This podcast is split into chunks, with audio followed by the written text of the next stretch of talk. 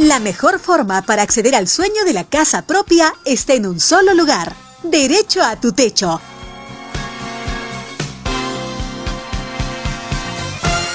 Muy buenas noches, esta es una nueva edición de Derecho a tu Techo, un programa que se fundó con el objetivo de poder brindar orientación en materia habitacional a la población peruana y que después de varios meses vuelve a la palestra en una coyuntura muy especial para nuestro país y sin duda alguna para todo el mundo. Nos encontramos enfrentando la pandemia del COVID-19, también conocido como coronavirus. Te saluda José Antonio Trujillo Ripamonti, con el objetivo de poder brindar en esta coyuntura muy particular e importante, como lo decía, para nuestro país y el mundo, queremos abordar este programa varios temas que están vinculados en esta coyuntura de la pandemia del COVID-19 con el sector inmobiliario. Por ejemplo, muchas personas que alquilaban un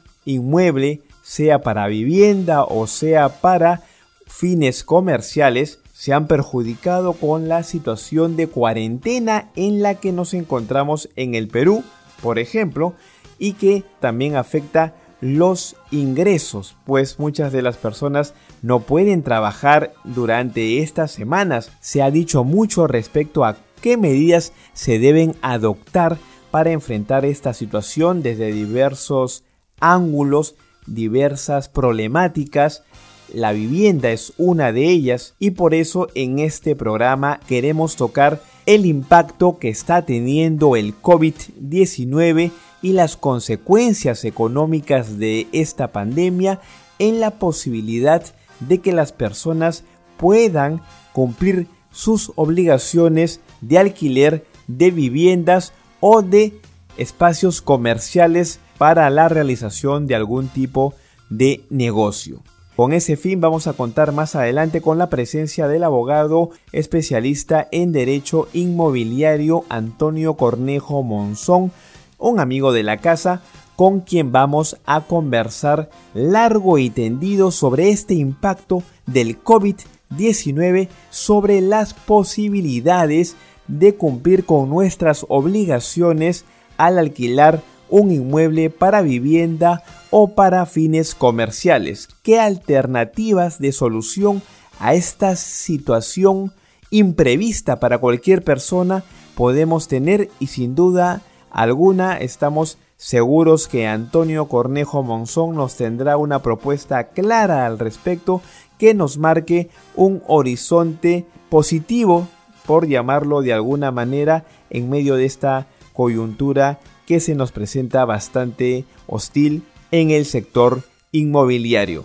Pero antes de continuar con el programa, vamos a una pequeña pausa y luego de la misma continuaremos con el programa para desarrollar cada uno de los temas que tenemos previstos para esta nueva edición de Derecho a tu Techo por Buenos Momentos Radio contigo en línea. Buenos Momentos Radio. Información útil. Muy buena música. Y todo, todo, todo lo que quieres escuchar en un solo lugar. Buenos Momentos Radio. Contigo en línea. Continuamos con Derecho a tu Techo por Buenos Momentos Radio contigo en línea. Y antes de contactarnos con el abogado experto en Derecho Inmobiliario Antonio Cornejo Monzón para hablar sobre las posibilidades con las que podemos contar para lograr acuerdos satisfactorios en el marco del alquiler de un inmueble para vivienda o para negocio, Comentemos algunas de las informaciones que han estado saliendo en los medios de comunicación durante el estado de emergencia. Como es conocido, el estado de emergencia decretado por el gobierno con el objetivo de contener los contagios de coronavirus en nuestro país se decretó a partir del 16 de marzo último y de esa fecha hasta la actualidad han pasado semanas bastante importantes para la toma de decisiones en materia económica, social,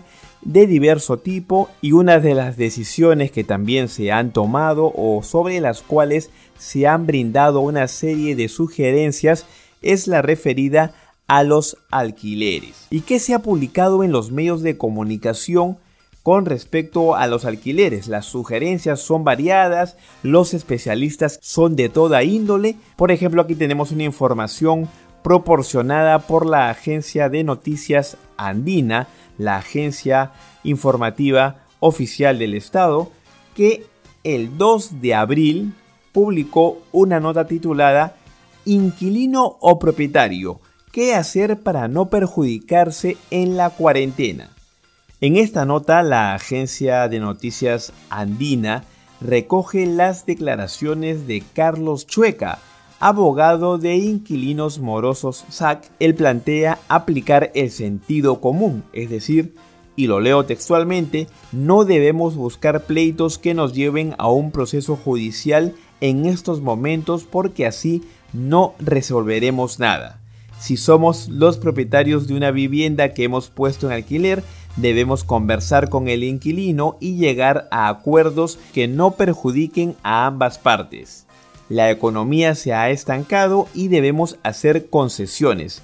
Debe primar el criterio y la razón. Otro aspecto que el especialista destaca en la información recogida por Andina es que el desalojo es ilegal en su edición del lunes 27 de abril, el diario Gestión se preguntó si conviene adquirir un inmueble en medio de la crisis del COVID-19. Esta es una pregunta que muchas personas se formularán porque el panorama es bastante incierto y lo que más requerimos en estos momentos son certezas, posibilidades de orientación que nos definan un horizonte más claro con respecto al sector inmobiliario y en este caso puntual al de los alquileres. Y con el objetivo de abordar ya de lleno este tema con el abogado especialista en derecho inmobiliario Antonio Cornejo Monzón, vamos a una nueva pausa. Están escuchando Derecho a tu Techo por Buenos Momentos Radio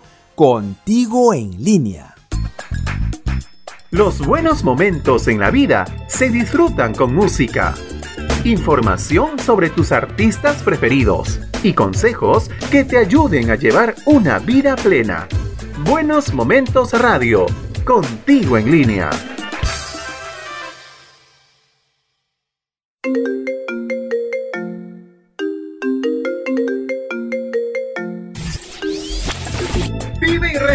Los buenos momentos en nuestras redes sociales. Música, tips, consejos y más. Búscanos en Facebook, Twitter, Instagram y YouTube.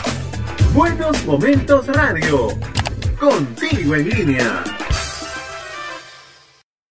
Continuamos con Derecho a tu Techo por Buenos Momentos Radio y como lo dijéramos antes de ir a esta segunda pausa del programa, nos encontramos con el abogado especialista en Derecho Inmobiliario Antonio Cornejo Monzón, con quien vamos a intentar dilucidar una serie de aspectos vinculados al futuro y al presente también sin duda de los alquileres de inmuebles, sea para vivienda o para uso comercial.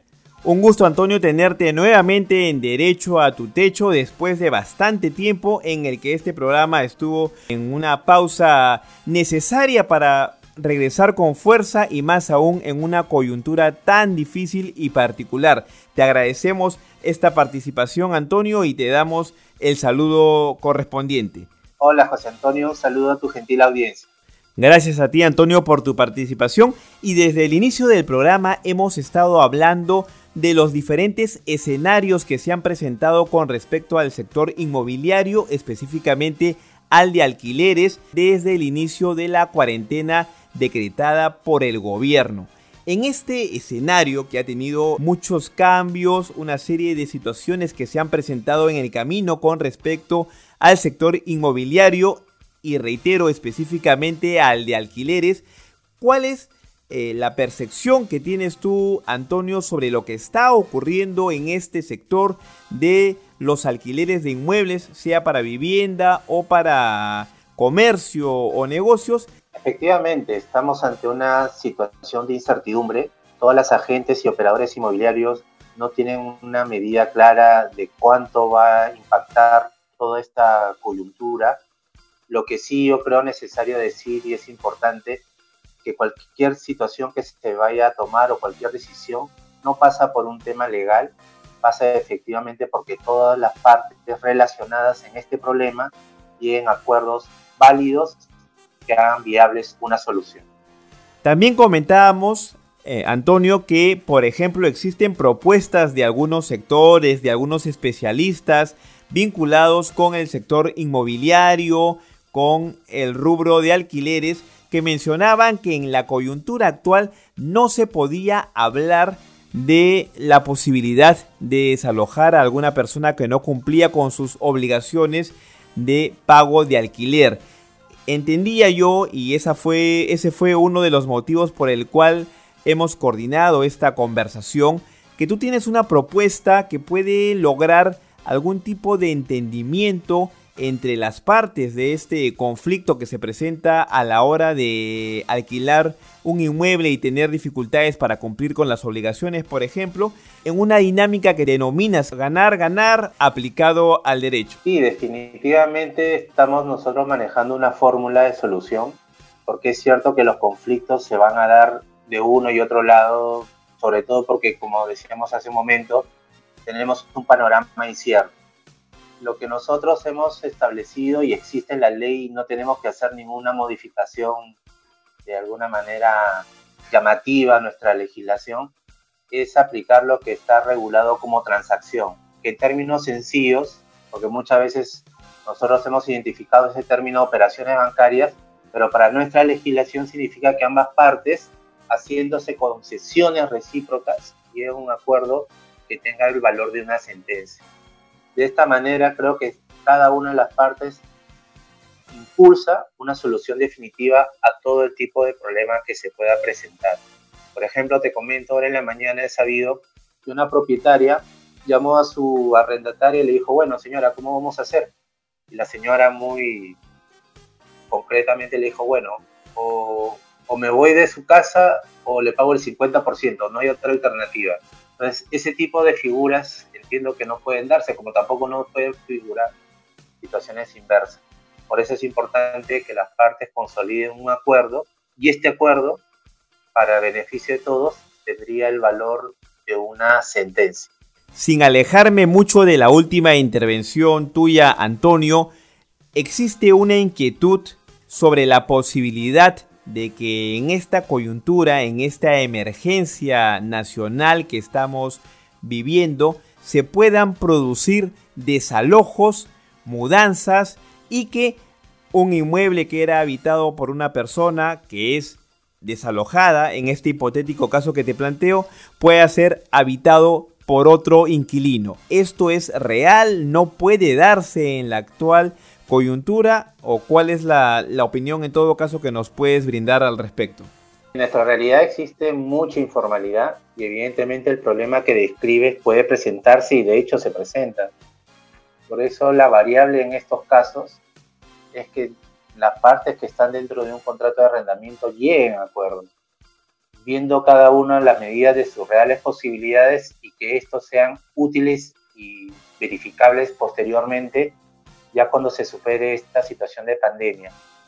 Lo concreto es que efectivamente ahorita por el que el sistema judicial está detenido, no hay ningún modo legal, ojo enfatizo esto, no hay ningún modo legal de que se produzca un desalojo. Cualquier tipo de desalojo o cualquier tipo de desocupación forzada de un inmueble por el propietario o personas ajenas al contrato de arrendamientos ya estaría en curso de un ilícito penal. Entonces, la medida o la figura que se da en estos casos debería siempre, por eso se dice, llegar a los acuerdos, porque esto es lo que básicamente está dentro del escenario legal.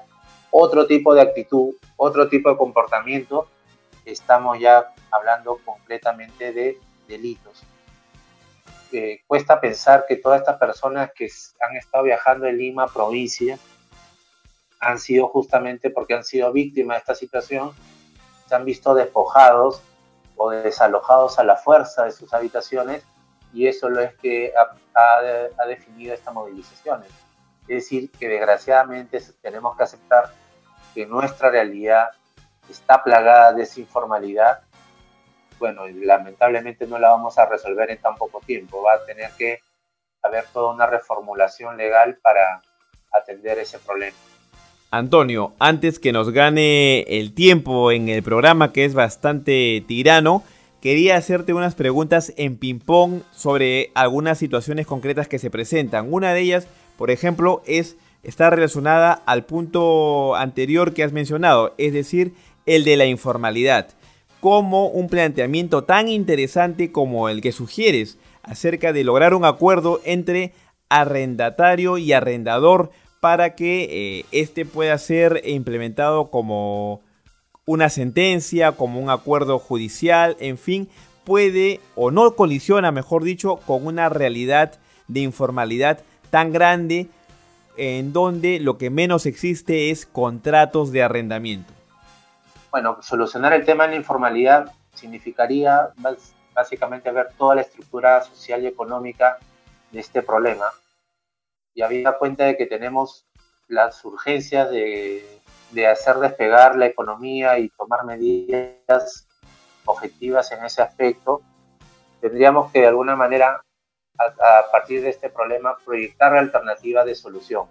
Efectivamente, yo veo como una alternativa muy concreta, muy objetiva, de que fomentemos más la cultura del acuerdo, de que ya nos vayamos olvidando de estos procesos de litigio que son procesos inútiles muchas veces y que solo han servido para generar, como, como yo lo suelo decir, edificios de expedientes que no tienen solución.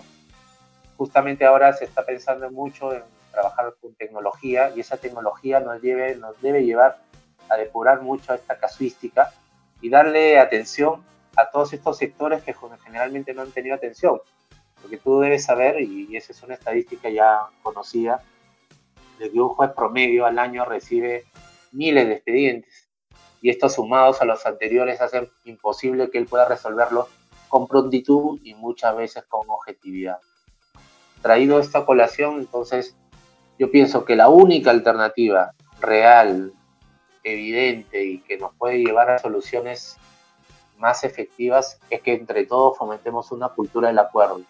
Y esa cultura poderla irle impregnando de tal forma de que en el futuro las tasas de litigio sean mínimas o solamente para aspectos muy indispensables y que todo se llegue a las soluciones concertadas. ¿Y tú crees, Antonio, que esta lamentable o difícil coyuntura que estamos viviendo pueda hacer efectiva esa cultura del acuerdo que tú mencionas? Algunas ideas o situaciones que podrían hacernos pensar que estamos encaminados de alguna manera a lograr ese objetivo sería la disposición que se ha podido evidenciar de muchas personas con dificultades económicas de querer pagar una cifra por menor que sea para cumplir sus obligaciones con las personas que les alquilaban un inmueble para vivienda, por ejemplo. Así es, esta cultura del acuerdo es una, una, idea que es transversal, no solamente para la problemática de arrendamientos. Si vemos qué está pasando en las empresas y sus trabajadores, qué está pasando en los colegios, sobre todo los colegios privados. Es decir, si pensamos en, en soluciones instrumentales a través del Estado, que una ley va a resolver, yo creo que no estamos eh, verificando el camino correcto. El camino correcto es porque entre todos tiene que haber un tema de compromiso, de colaboración y que tenemos que hacer de alguna manera más comunitarios. Esta pandemia nos tiene que enseñar o dar una lectura de que la vida ya no pueda vivirse de una manera aislada o individual y yo solo veo por mis, por mis intereses y mis derechos y qué me importan los del resto. Justamente por eso decíamos, un sentido de ganar, ganar en el derecho significaría que nos olvidemos en el caso eh, de los abogados, de litigar innecesariamente e ir a procesos eh, que son extensos e inútiles y, e ir a soluciones que vayan acompañados sobre todo de las normas y sobre todo, enfatizo nuevamente eso, de la justicia, una justicia que nos restaure a todos. Son tiempos en que necesitamos que todos seamos restaurados de alguna manera, porque creo que todos nos hemos, hemos sido tocados de manera directa o indirecta por esta pandemia. Antonio, para concluir esta interesante y aleccionadora conversación, algo que muchas personas relacionarán, por lo menos yo lo hago por la experiencia cercana con la herramienta, es el hecho de que cuando hablamos del acuerdo que mencionas tú para el caso de los alquileres, eh, denominado en términos eh, legales transacción extrajudicial, se viene a la cabeza también la herramienta de la conciliación extrajudicial muy utilizada para temas de familia y otros con el fin de eh, descargar de alguna manera la presión que existe sobre el Poder Judicial en este tipo de materias. Pero cualquiera que tiene de alguna manera, como te decía, algún tipo de relación con la temática, se preguntaría qué tan efectiva puede ser esta transacción extrajudicial, este acuerdo que se plantea para el tema de alquileres y otros como tú mencionabas, tomando como antecedente la conciliación extrajudicial. Me gustaría ese análisis de tu parte. Efectivamente, en algunos casos se ha asumido que la conciliación extrajudicial no ha dado los resultados esperados, pero ciertamente creo que no teníamos, no habíamos estado en una situación como la que estamos pasando. Y que creo que tenemos que revalorar o redefinir algunos estándares en los que hemos estado viviendo. Porque no suponíamos que una situación de emergencia nos iba a poner en esta, en esta situación.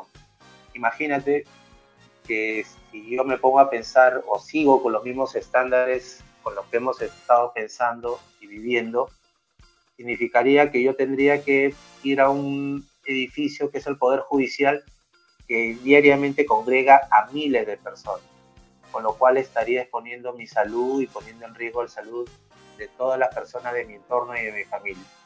Entonces, todos esos aspectos esenciales de la integridad vital que cada uno va a tener que reforzar, pienso que nos van a llevar a, a reflexionar y a cambiar ese sentido que a veces habíamos tenido, ¿no? No, bueno, la conciliación es una fórmula, pero no, no ha sido, no ha tenido una, no ha sido eficaz. Ahora hay que repensar ello y ver que también puede ser una alternativa.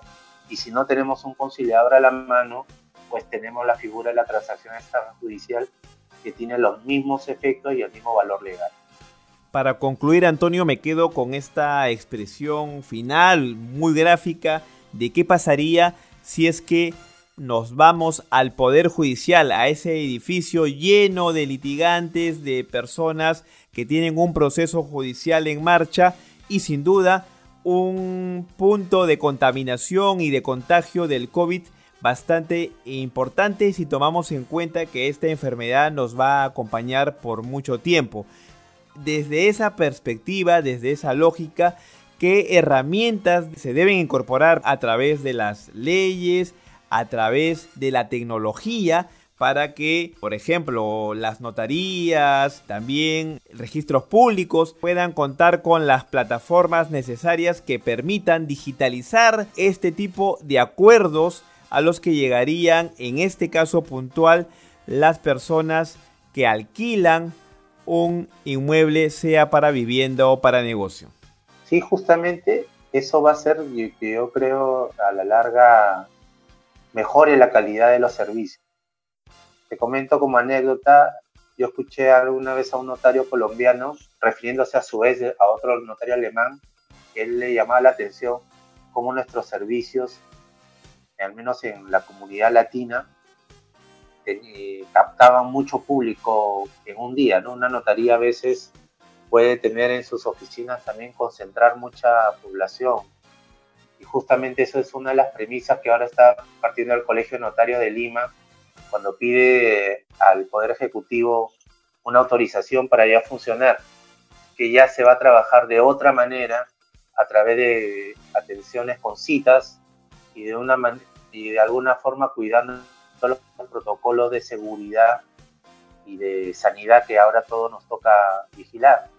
En el caso del Poder Judicial y registros públicos existen planes pilotos de expedientes judiciales electrónicos, de títulos registrales electrónicos, es decir, toda esta tecnología nos puede sumar o puede contribuir a la larga a que la calidad del servicio, a que se optimicen los tiempos, a que las personas no tengamos que transitar por vías saturadas de vehículos, sino que desde la comodidad de, nuestros, de nuestras oficinas o de los espacios notariales se pueda identificar y se pueda llevar a cabo todos estos trámites.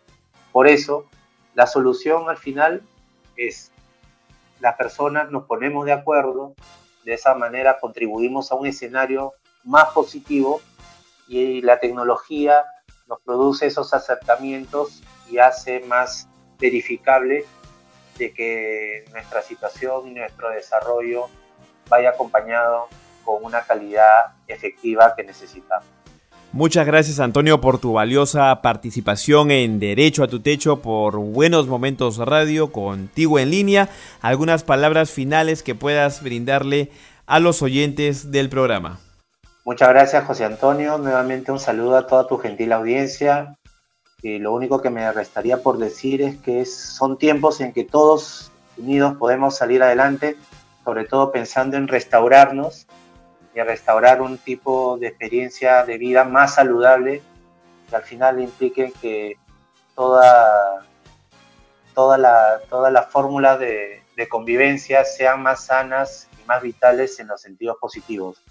Quien les habla va a estar siempre a su disposición y esperamos estar en comunicación en otra oportunidad. Estuvo con nosotros Antonio Cornejo Monzón, abogado especialista en derecho inmobiliario, con quien vamos a contar sin duda en próximas ediciones del programa. El tiempo se ha terminado lamentablemente, pero los esperamos el próximo lunes.